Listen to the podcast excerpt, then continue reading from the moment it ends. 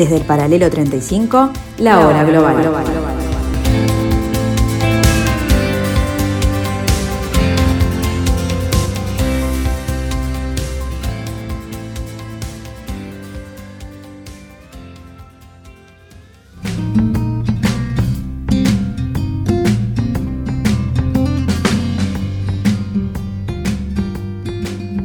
Muy buenas tardes amigos, bienvenidos, bienvenidos a este, esta parcela de la tarde de Radio Mundo, aquí en el 1170M de vuestro dial.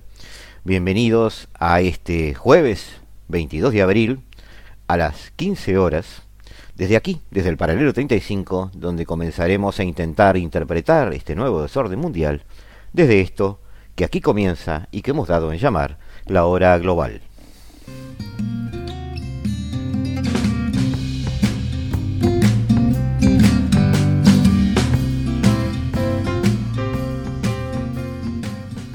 Hoy será un programa más que de diálogo, de análisis. Hemos tenido algunos programas de diálogo en estos días. Eh, hemos estado charlando con Nicolás Pose sobre eh, una visión un poco más profunda del problema irlandés, ese trilema irlandés, como lo llamó Nicolás. Eh, hemos hablado con Rodrigo Melgar, referente a, desde el fallecimiento del príncipe Felipe de Edimburgo hasta eh, las, a la actualidad internacional y aquellos temas que merecen análisis o merecerían análisis en este 2021. Hoy intentaremos este, analizar o comentar algo sobre diferentes aspectos que hoy hacen a lo que puede empezar a este, incidir en este juego de tronos a que está sometida la humanidad en estos meses. Eh, vamos a ver qué ha sucedido o cómo estamos plantados cuando se cumplen los 100 días del de, nuevo mandato del nuevo presidente norteamericano, de Joe Biden, vamos a tratar de analizar ese trazado de línea roja que le ha hecho Occidente el líder ruso, Vladimir Putin, quien ha este, intentado decir o mandar el mensaje de que, bueno, hay un antes y un después de esta toma de posición de, de la potencia este, euroasiática. Por otro lado, este, Nicolás Pose vuelve porque nos, hace un pequeño comentario o intentará ver este, algunos aspectos colaterales que han surgido en estas últimas horas con respecto al tema irlandés. Vamos también en lo posible a tratar de interpretar algunos este, aspectos de la realidad en cuanto a este, la situación latinoamericana, si es que nos da el tiempo hoy vamos a intentar que, así suceda. Este, y básicamente vamos a tratar de, de, charlar o dejar pronto, quizás para allá la semana que viene, este, un calendario que quisimos hacer en el primer programa, pero hubo algunas este, modificaciones o algunas este, eh, fechas que estuvieron cambiando de lugar en algunos eh, países, sobre todo de Latinoamérica, afectados por esta pandemia. Pero ya, ya nos pondremos a, a, revisar eso y les prometemos para el martes un calendario ajustado del 2021 sobre todos aquellos aspectos que tienen que ver con elecciones, este, puesta a punto de situaciones políticas o eh, renovaciones de mandato o quizás algunos aspectos también este, que tienen que ver con la geopolítica que van a tener sus fechas eh, predeterminadas y muy importantes para ver en este año.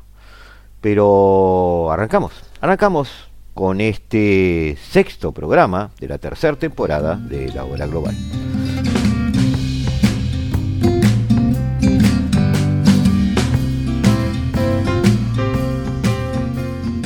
Feelings towards Johnny Mercer, uh, who I spoke to uh, earlier today. Uh, he's a former soldier, and I began by asking him why he decided to resign as the minister in charge of helping army veterans.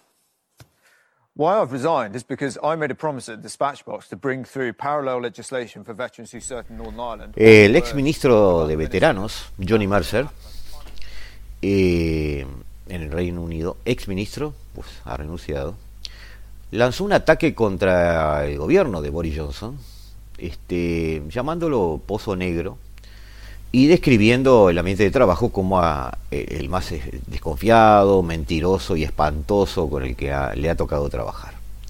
Este, un día después de su renuncia, este, también acusó a los, a los ministros, a sus ex colegas, de ser cobardes por no implementar este, una promesa este, que se había hecho en cuanto a dejar en el freezer o este, culminar con investigaciones este, históricas este, sobre em, presuntos crímenes que se habrían este, perpetrado durante la represión en Irlanda del Norte. Eh, en una entrevista en Times Radio, el exministro dijo que había renunciado el martes por la noche porque no había podido cumplir la promesa originariamente hecha por Boris Johnson durante su campaña de liderazgo en el verano del 2019.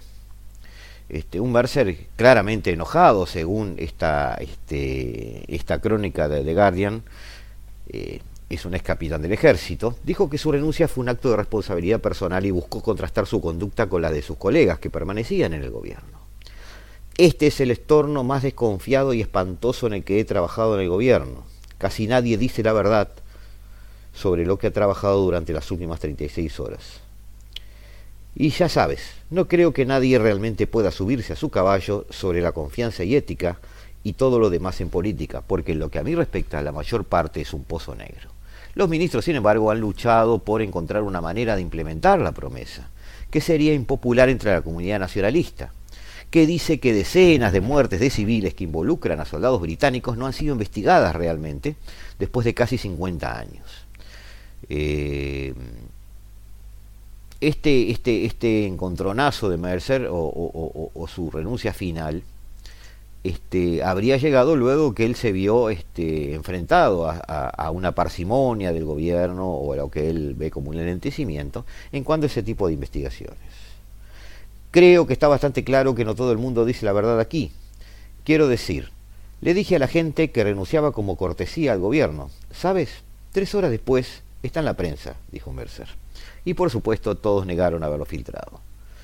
Eh, Johnson y los otros ministros dijeron el miércoles que tenían la intención de presentar una legislación en respuesta al problema, que es un problema en las relaciones entre Irlanda del Norte e Inglaterra, pero además es un problema entre el número 10 de Downing Street y la propia población irlandesa, en Belfast sobre todo.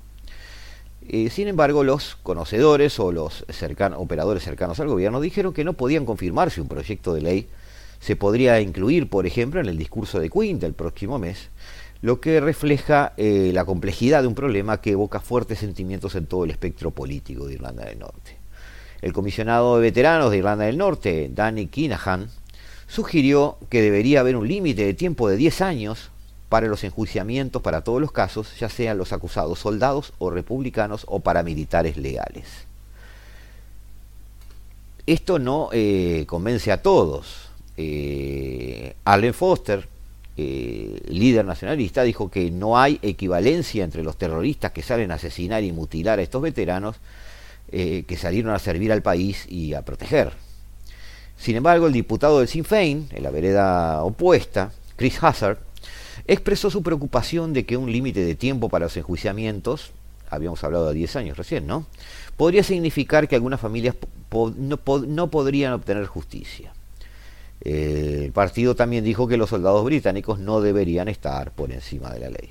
La semana que viene, dos exmiembros del regimiento de paracaidistas, este, conocidos solamente por sus apodos, soldado A y soldado C, a estos efectos, ambos de 70 años, serán juzgados por el asesinato del comandante oficial del, IRA, del Ejército Republicano Irlandés, Joe, McCann, McCann, perdón, en Belfast en 1972. Es uno de, los casos históricos que, de los cuales se conocerá este año o fallo. Eh, para hacer un pequeño comentario sobre esto, y como ya habíamos tocado el tema irlandés en el, último programa, eh, Nicolás Pose quería sumar su visión eh, referente a que esto puede abonar al, al problema irlandés.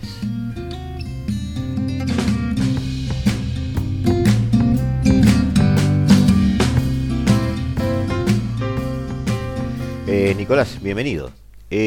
Johnny Mercer según hemos visto recién, ha lanzado un ataque extraordinario contra el gobierno de Boris Johnson, describiéndolo como un pozo negro y el ambiente más desconfiado y espantoso en el que he trabajado. Un día después de su dimisión, el diputado también acusó a los ministros de ser cobardes por no impregnar perdón, por no implementar una controvertida promesa de poner fin a las investigaciones históricas, él lo llama vejatorias investigaciones históricas, de los veteranos que sirvieron en Irlanda del Norte. Eh, más allá de la controversia puntual, Nico, la investigación de decenas de muertos de civiles que involucran a soldados británicos puede ser otro foco más de, elevación de temperatura en Irlanda, digo, me parece, ¿no? ¿Cómo lo ves tú? Buenas tardes, Gustavo de audiencia. Efectivamente, como bien dice Gustavo, el timing del planteo del ahora exministro parece ser algo desafortunado, teniendo en cuenta todo lo que charlábamos hace unos días, las crecientes tensiones en Irlanda del Norte relacionadas con, bueno, problemáticas históricas por un lado entre la comunidad unionista y la comunidad nacionalista y por otro lado el agravamiento de estas tensiones que ha supuesto el Brexit y este arreglo peculiar que hemos tenido para Irlanda del Norte. Así que esta cuestión de las amnistías, por un lado para los soldados británicos que sirvieron en Irlanda del Norte y por otro lado para los rebeldes nacionalistas que actuaron en el conflicto de los Travels, es un asunto que, como todos los asuntos relacionados con amnistías, administración de justicia en el pasado reciente, despierta tensiones y, despierta recelos en ambas comunidades. Tal vez en otro momento de mayor confianza entre ambos sectores, en un momento en el cual las relaciones entre el propio Westminster e Irlanda del Norte fueran mejores y estuvieran más aceitadas, este sería un tema que se podría gestionar de otro modo, buscar algunos consensos, algunos puntos medios que satisfagan las, las, demandas más puntuales de cada una de las partes involucradas. En este escenario actual de desconfianza, de, de tensiones, de mucha incertidumbre respecto a lo cual va a ser el futuro de Irlanda del Norte en sus relaciones con el resto del Reino Unido y con la República de Irlanda, es que este planteo puede inflamar tensiones precedentes que ya veíamos en, las semanas previas. Por otro lado, para redondear el tema, eh, es grave que un ministro, aunque sea un cargo lateral, salga públicamente a dejar en evidencia al gabinete. Todo esto suma a yo he conversado contigo sobre el problema irlandés que tú eh, tan brillantemente atacaste en el programa anterior. Este, es un problema bastante complejo de resolver y además eh, quizás termine con cuestionar la permanencia de Irlanda del Norte bajo la corona, eh, según nuestro propio análisis. Eh, esto abona a todo eso, ¿no? Igual este, ya, ya, ya nos despedimos de ti con esta pregunta este, y obviamente te damos gracias por la participación. Coincido con, el sentido de la pregunta de que este es un elemento adicional que agrega una nueva capa a este conflicto que tiene otros fundamentos que, que ya repasábamos hace unos días, pero que efectivamente ponen en evidencia que el gobierno de Boris Johnson está teniendo grandes dificultades para manejar este asunto. Dificultades que son heredadas, dificultades que tienen fundamentos más estructurales que no hacen a la actuación del gobierno, pero que el propio gobierno a través de este manejo ambiguo que tiende a ser de varias temáticas, de por un lado pronunciar determinados discursos, por otro lado actuar de otro modo o tratar de, disolver tensiones mediante la no actuación o la postergación de temas, lleva a que, bueno, en, determinados momentos, en determinadas coyunturas, actores, como en este caso el, ahora exministro Mercer, salgan a la palestra pública y pongan en evidencia esta actuación algo difusa del gobierno en estos asuntos candentes o que no son fáciles de resolver. Este episodio puntual sin dudas que es una capa adicional que, se agrega a, las tensiones estructurales que, ya repasábamos en otra ocasión. Seguramente no sea un desencadenante por, su propio peso de la situación de Irlanda del Norte y su estatus en el Reino Unido, pero sin dudas que apunta una vez más a la complejidad de esta relación y a que estamos frente a una gran incertidumbre respecto al mediano plazo, porque las, las posiciones de nacionalistas y unionistas tienden a ser cada vez más divergentes, a las cuestiones históricas que, ya analizábamos y, que llegan al, presente como esta cuestión de las amnistías, eh, del, conflicto que, tuvo lugar en, la provincia, se agregan nuevas tensiones relacionadas con el Brexit y lo que hacen es generar un panorama muy complejo en el cual cualquier gobierno, sea Boris Johnson o sea otro gobierno futuro, tanto conservador como laborista, van a tener muchas dificultades para gestionar.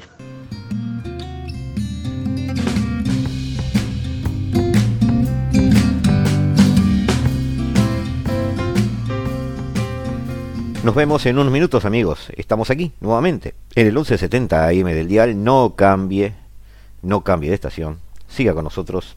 Ya volvemos.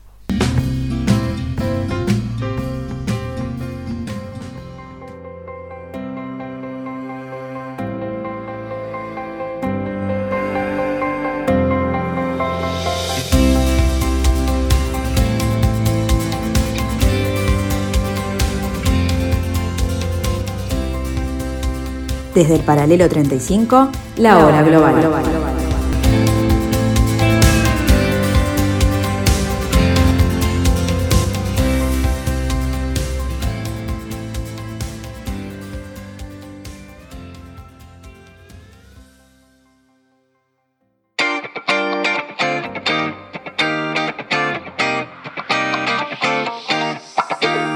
There's not a single day that passes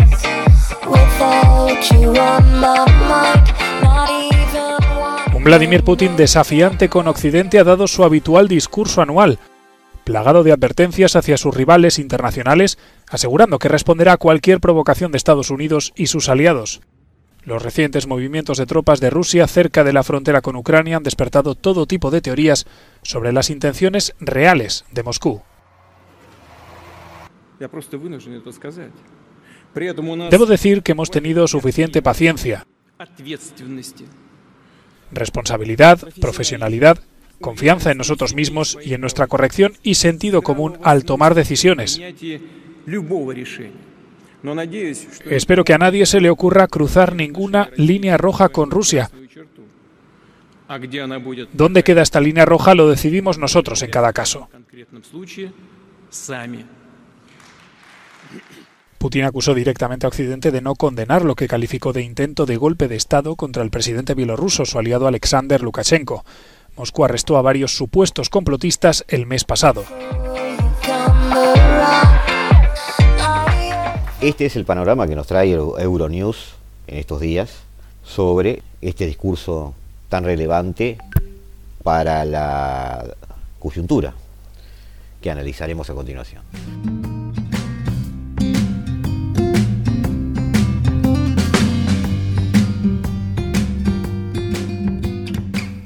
El lunes 5 de abril de este año, Vladimir Putin firmó la ley que le permitiría seguir en el cargo dos mandatos más de seis años, lo que le da la posibilidad de continuar en el poder hasta el año 2036. Contando ya con 68 años, lleva más de dos décadas al frente de Rusia, recordemos que fue elegido en el año 2000 por primera vez. Eh, esta norma fue propuesta por una diputada este, rusa, que fue además la primera mujer soviética en aquel momento de este, acceder a la carrera espacial. Y los legisladores aprobaron esta ley el mes pasado, en el mes de marzo, y el presidente completó el proceso el 5 de abril, dando luz verde para poder presentarse como candidato cuando expire su mandato en el 2024.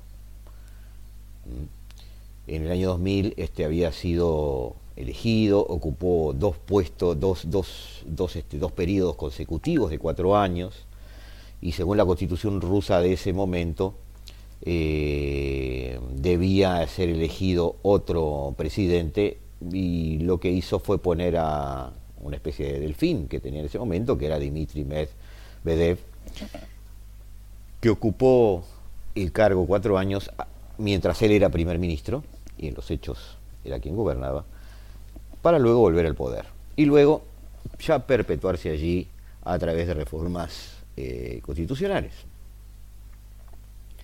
Eh, Las opiniones de los rusos sobre Putin eh, han sido ambivalentes, pero evidentemente es, desde el punto de vista histórico, uno de los personajes más este, con más incidencia dentro de la historia rusa o soviética o ambas. Eh, últimamente se han vuelto más negativas.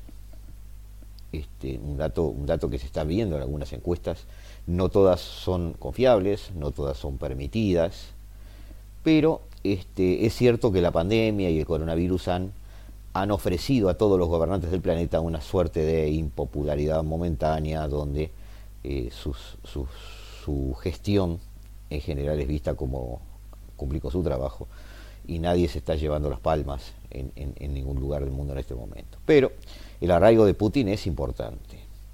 De todas formas, según una encuesta publicada por el Centro Levada, que es un centro independiente, el 14 de abril, las simpatías de Putin, de Putin han caído entre los más jóvenes.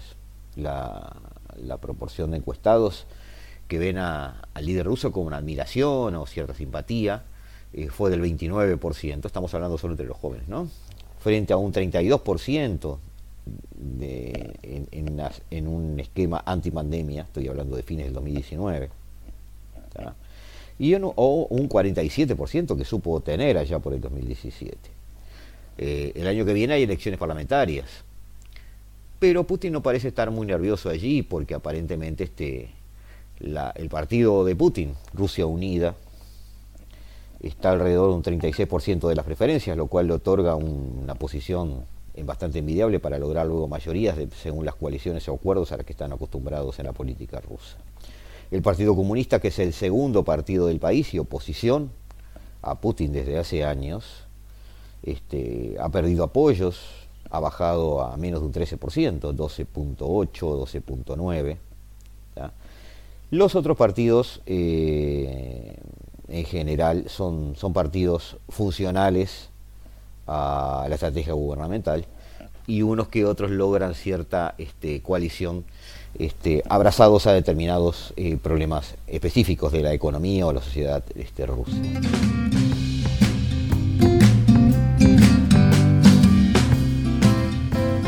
Hay, hay dos, hay dos grandes grupos, según analistas,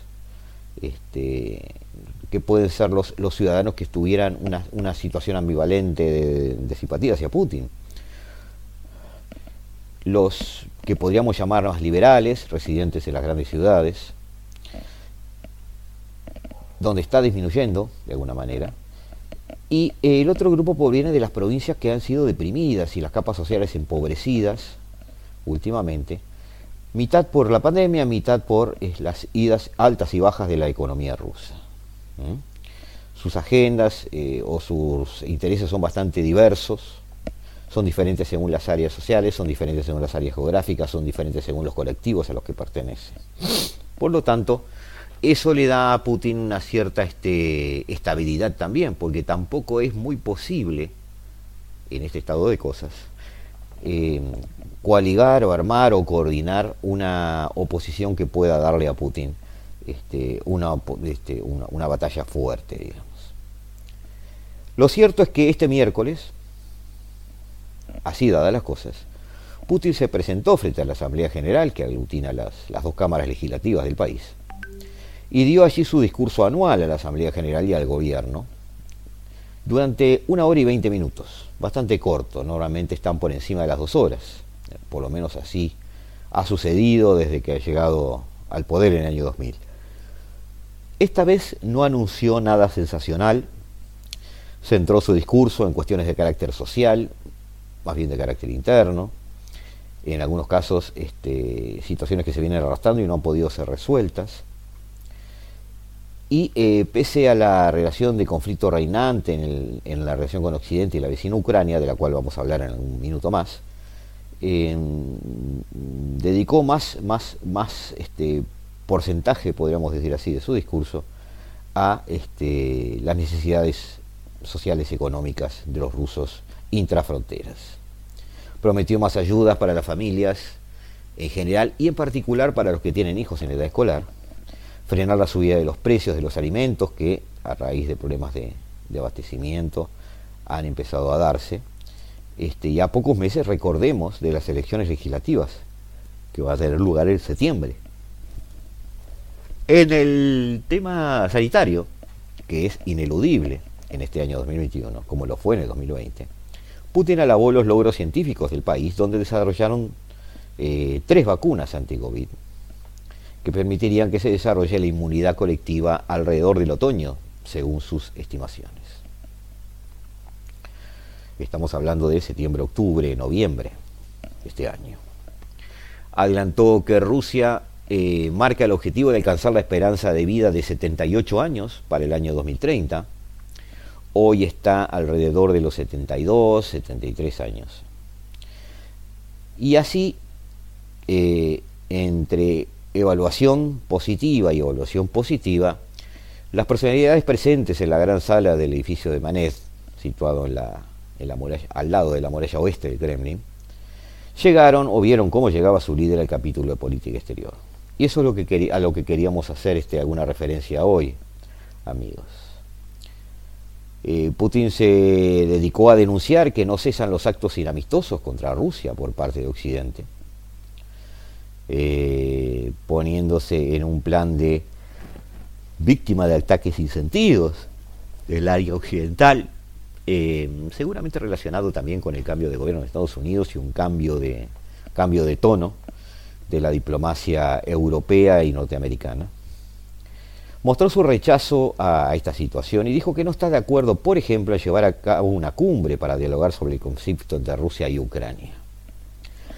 Es entendible, eh, compartible o no.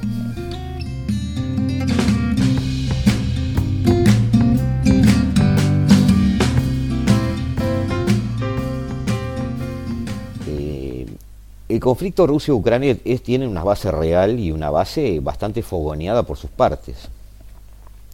Por un lado, eh, recordemos que el, sector oeste, el sector este, perdón, de Ucrania está poblado en su mayoría por, eh, por este, habitantes de, de origen étnico ruso, que incluso hablan idioma ruso en un 80% situación de la que se vale Rusia para ejercer una especie de influencia cultural bastante fuerte y que además le sirve funcionalmente para debilitar regularmente al gobierno ucraniano, que está en este momento volcado hacia Europa o intentando formar parte del bloque occidental, incluso eh, formando parte de la OTAN, si es posible.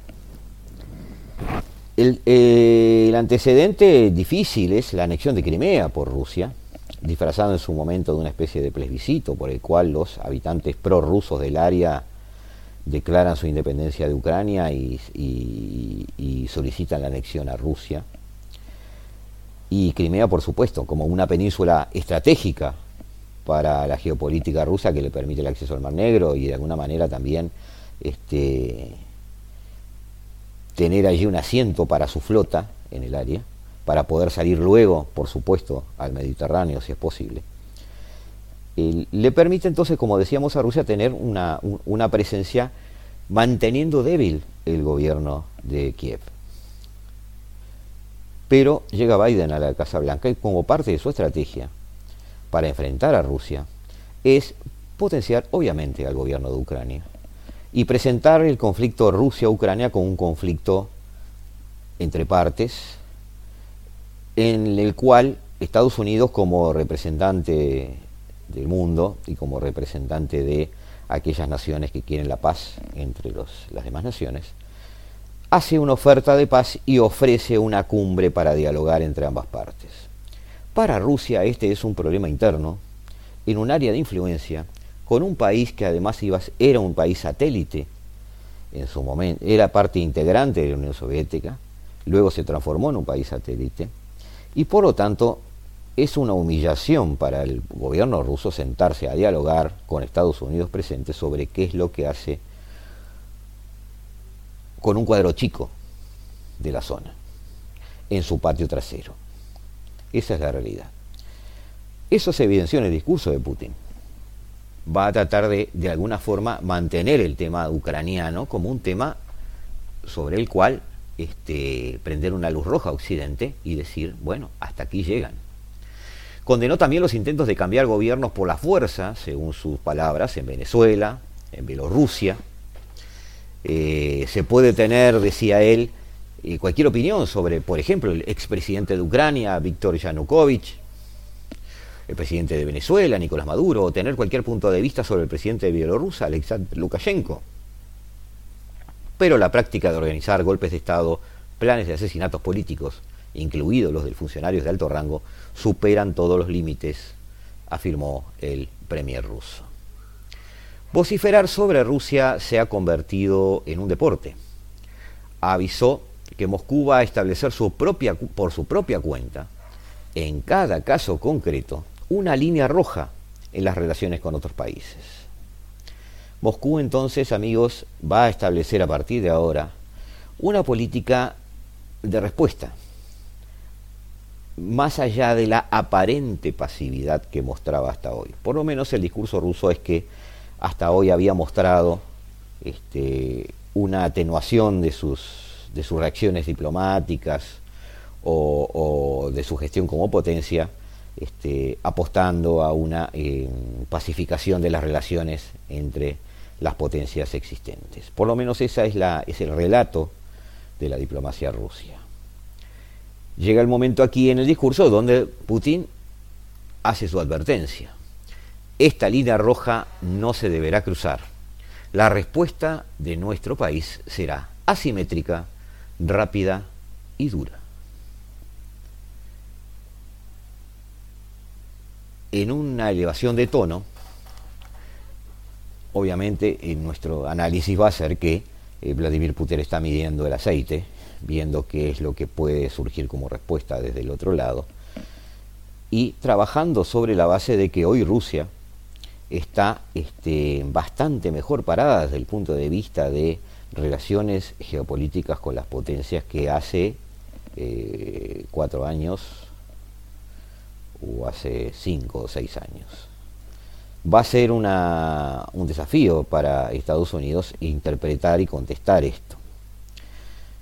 Como nota anecdótica, diremos que citando el libro de la selva del escritor inglés Rudyard Kipling, el presidente ruso sugirió que las acciones de ataque a Rusia las llevan a cabo personajes pequeños y aborrecibles como el chacal Tabaki, en referencia a los europeos, que rondan al tigre Shere Khan, que sería Estados Unidos, como en el cuento de Kipling, y aullan para apaciguar a su soberano. Así dadas las cosas, hoy la relación entre las potencias promete una serie de puestas a punto entre ellos, una serie de demostraciones de poder. Vamos a ver durante el 2021 eh, el cierto intento de las potencias de establecer, más allá de la expansión que no queremos que se dé en este año, simplemente creemos que las potencias van a marcar su territorio, van a tratar de, de decir, bueno, esta es mi área, y van a tratar de consolidarlo. Putin tiene una tarea importante, Rusia tiene eh, ya un trabajo muy interesante en geopolítica desde el punto de vista de la exportación o la limitación de, sus de las líneas de, abastecimiento de, sus, de Europa con respecto a sus materias este, exportables a la misma, como gas o petróleo. Ya vimos que rodear Ucrania, con quien acabamos de decir tiene sus problemas de relacionamiento, a través de eh, la construcción del Nord Stream 2, el gasoducto por, por el lecho del Báltico, este, es una tarea que Putin quiere llevar a cabo. Eso le permitiría no depender de Ucrania, decirle a Ucrania ya no es necesario, le permitiría un acercamiento a una Alemania que quiere firmar y terminar esto antes de que se vaya Merkel. Y, también permitiría a Putin plantarle cara a Estados Unidos sobre este fin de año y decirle, bueno, más allá de eh, medir nuestras fuerzas o nuestras potencias, o nuestras este, pulseadas, eh, tengo una relación estable con Europa, estoy proveyendo de gas, estoy proveyendo de petróleo, el, gasoducto y oleoducto es nuevo, es nuestro, va directamente desde Rusia a Alemania, y en ese caso una posición de negociación bastante más importante que la que tiene hoy. Ucrania es una piedra en el zapato realmente para la política rusa es una base importante para jugar para la OTAN y para la Unión Europea y sobre todo para la Casa Blanca. Así que sobre esto veremos girar los, algunos análisis en nuestros próximos programas, amigos. Hasta aquí lo que vimos o lo escuchamos al líder ruso y, eh, por supuesto, intentaremos ver cuáles son las respuestas a esta eh, ponencia, a esta puesta a punto del orgullo ruso frente a las demás potencias y mostrarse como una potencia de primer nivel frente al resto del planeta.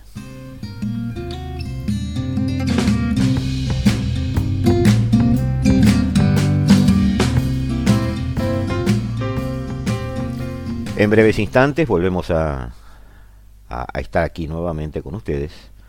Eh, descansamos unos segundos y ya, ya estamos aquí nuevamente. Aquí, en la hora global.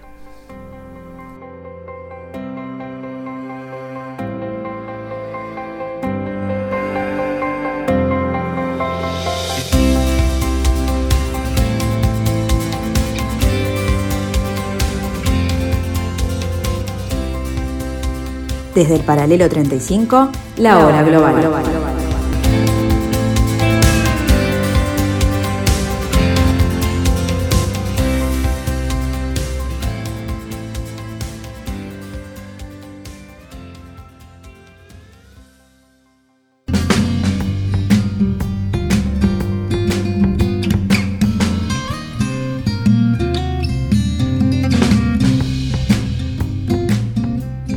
Biden busca reconstituir la credibilidad de Estados Unidos en materia climática. Desde su llegada a la Casa Blanca, el presidente de Estados Unidos ha querido demostrar su apuesta por el cuidado del medio ambiente, volviendo a adherirse al Acuerdo Climático de París de 2015. Su predecesor Donald Trump se había retirado del acuerdo, pero ahora Biden da un paso más con la presidencia este jueves de la conferencia virtual sobre el clima con 40 líderes mundiales.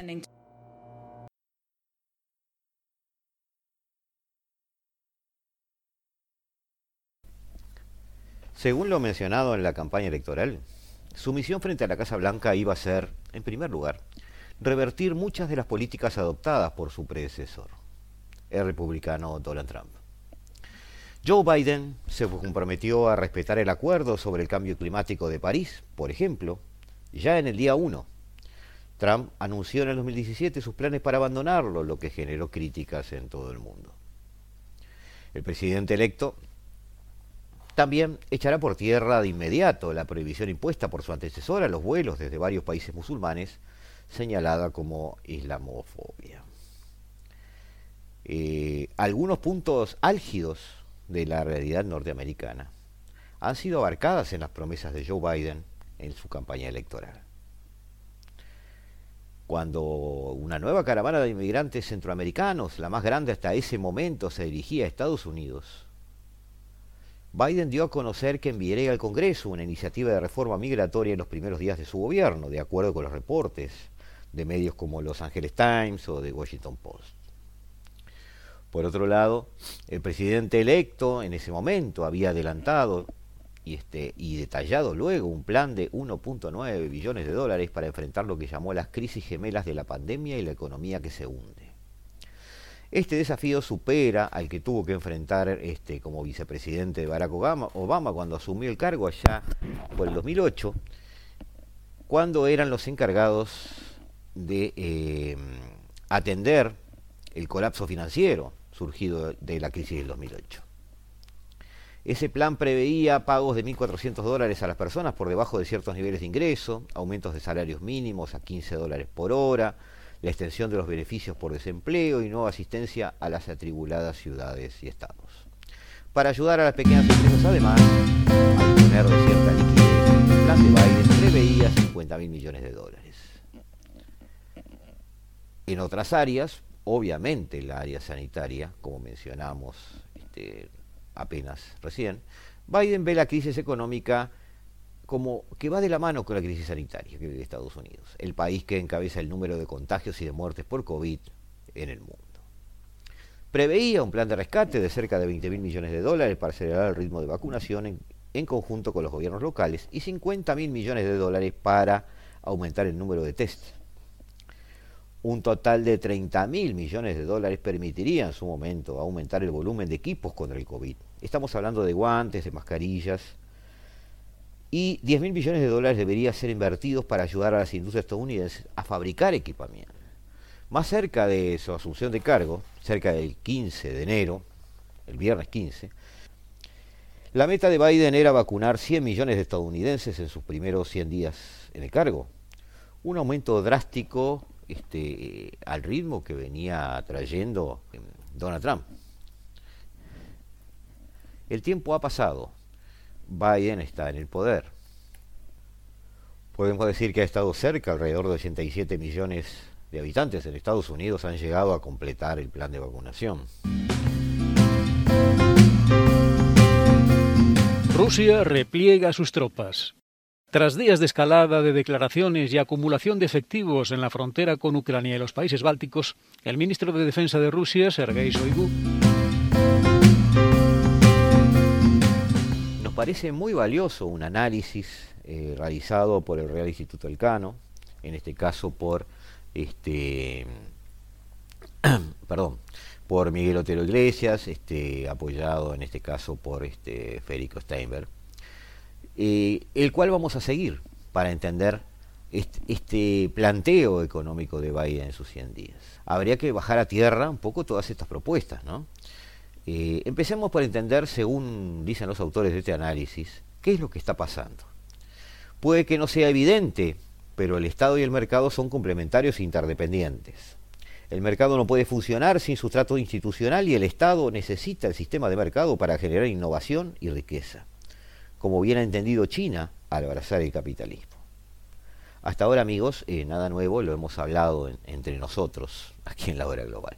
Aún así, desde hace siglos, el equilibrio entre el Estado y el mercado en forma de más o menos regulación, impuestos o redistribución ha ido variando.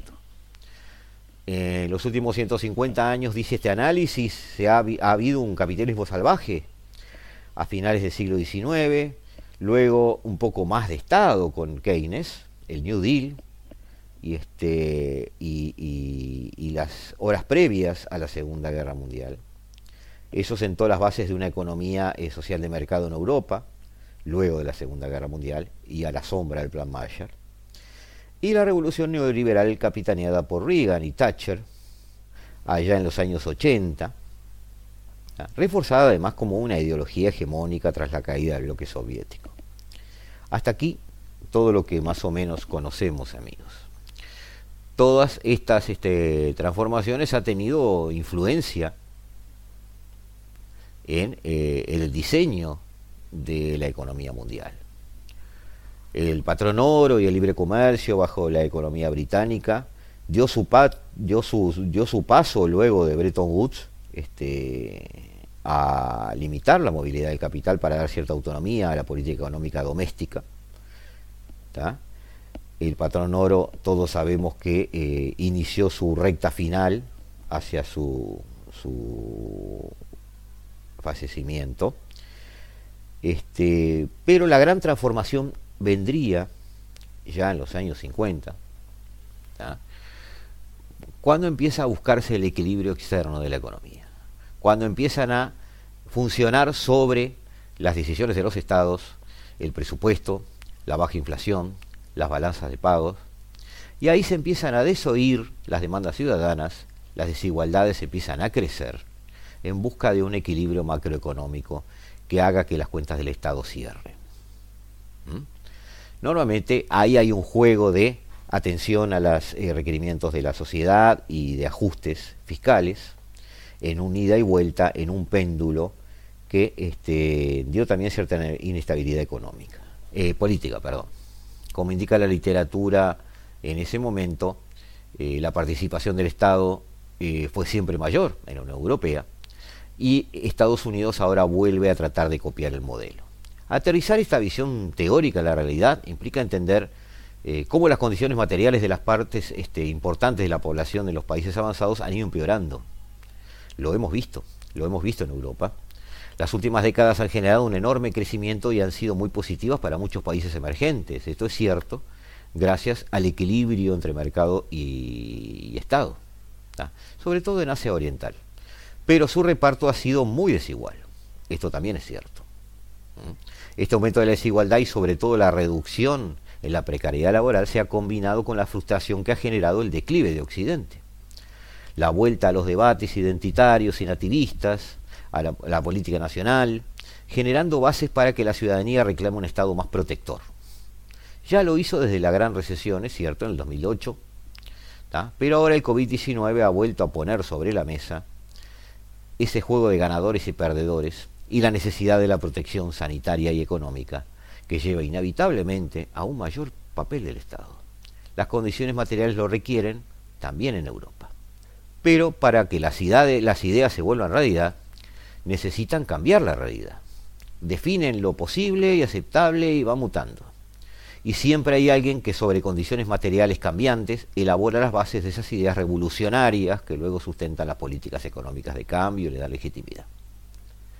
Así como Lucas y Milton Friedman, a quienes ustedes ya conocen, sentaron las bases ideacionales de la revolución conservadora, hoy Piketty y Zuckman, por cierto, los dos son franceses, y ya antes lo había hecho Roderick, eh, el, binomio Stiglitz-Krugman, eh, habían puesto sobre la mesa problemas económicos que generan la desigualdad y la evasión fiscal en el centro del debate público.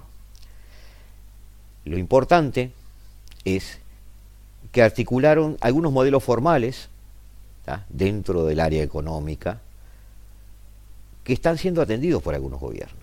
Asimismo, las contribuciones de Nordhaus y Nick Stern. Nordhaus es conocido por los estudiantes de economía por haber escrito junto con Samuelson un, libro bastante didáctico sobre nociones de economía. Eh, pero la idea es que ellos además agregaron el tema del cambio climático a la discusión económica y las posibles soluciones en la agenda de la investigación económica. Es decir, empiezan a darse una economía más integral y que abarque más problemas reales y que ponga sobre la mesa estrategias de los gobiernos. Finalmente, la transformación interna de los gobiernos es necesaria para poder competir con China a nivel geopolítico. Biden es consciente de eso, para seguir defendiendo y promoviendo el modelo socioeconómico de las democracias liberales frente a sistemas más autoritarios, no es suficiente que Estados Unidos vuelva a liderar las iniciativas globales. La vuelta, al acuerdo, la vuelta al Acuerdo de París sobre el cambio climático, la reactivación del G20, la ampliación de los derechos especiales de giro, la cooperación de la OCDE para una mayor fiscalidad, fiscalidad de las empresas o el intento de desbloqueo parcial de la Organización Mundial de Comercio son importantes, pero los mayores esfuerzos deben centrarse en el mejorar el nivel de vida del ciudadano medio norteamericano muy rápidamente. Biden piensa que solo puede conseguirlo calentando la economía para superar los problemas sociales y económicos del país y así ganarse aparte de los votantes republicanos y mantener la popularidad este, tras las elecciones de medio término dentro de dos años. Si no, lo logra, no, si no lo logra, no podrá aprobar leyes transformadoras, como ya le pasaba a Obama cuando los demócratas perdieron su mayoría. Y eso significa adoptar aspectos del modelo económico. ¿Debería trasplantarse el estado de bienestar a Estados Unidos, a América?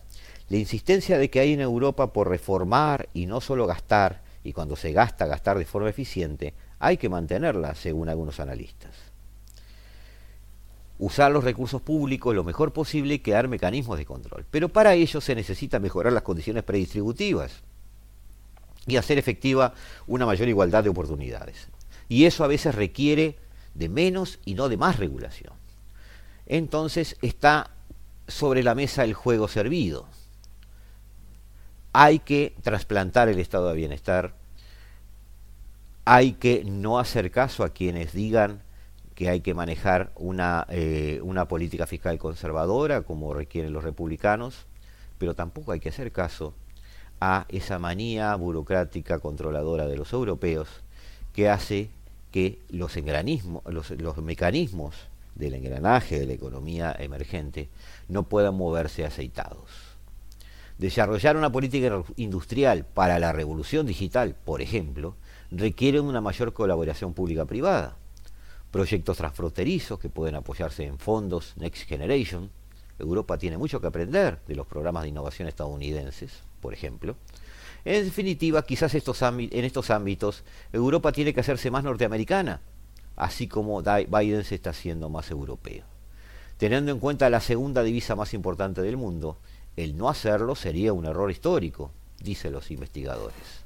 De parte nuestra, amigos, es indudable que el post-pandemia va a traer no necesariamente una revolución obligatoria, pero sí es cierto, a nuestro parecer, que va a traer el tiempo suficiente para poder repensar el mundo, para poder repensar muchas de las cosas que hoy están sobre la mesa y para poder, además, con las demás potencias golpeando a la mesa para sentarse en la mesa chica, replantearse una especie de vuelta a las fuentes y decidir no solo de dónde venimos, en lo cual tenemos que ponernos de acuerdo, sino a dónde vamos. Y ese a dónde vamos tiene que incluir, nos guste o no nos guste, la opinión de Beijing.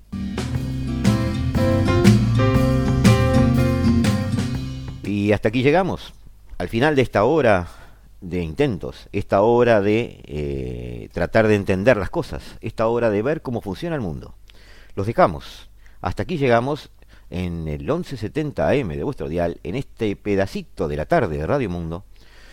Y nos volvemos a ver, nos volvemos a ver el martes a las 15, como cada martes y cada jueves, en esto que hemos dado en llamar la hora global.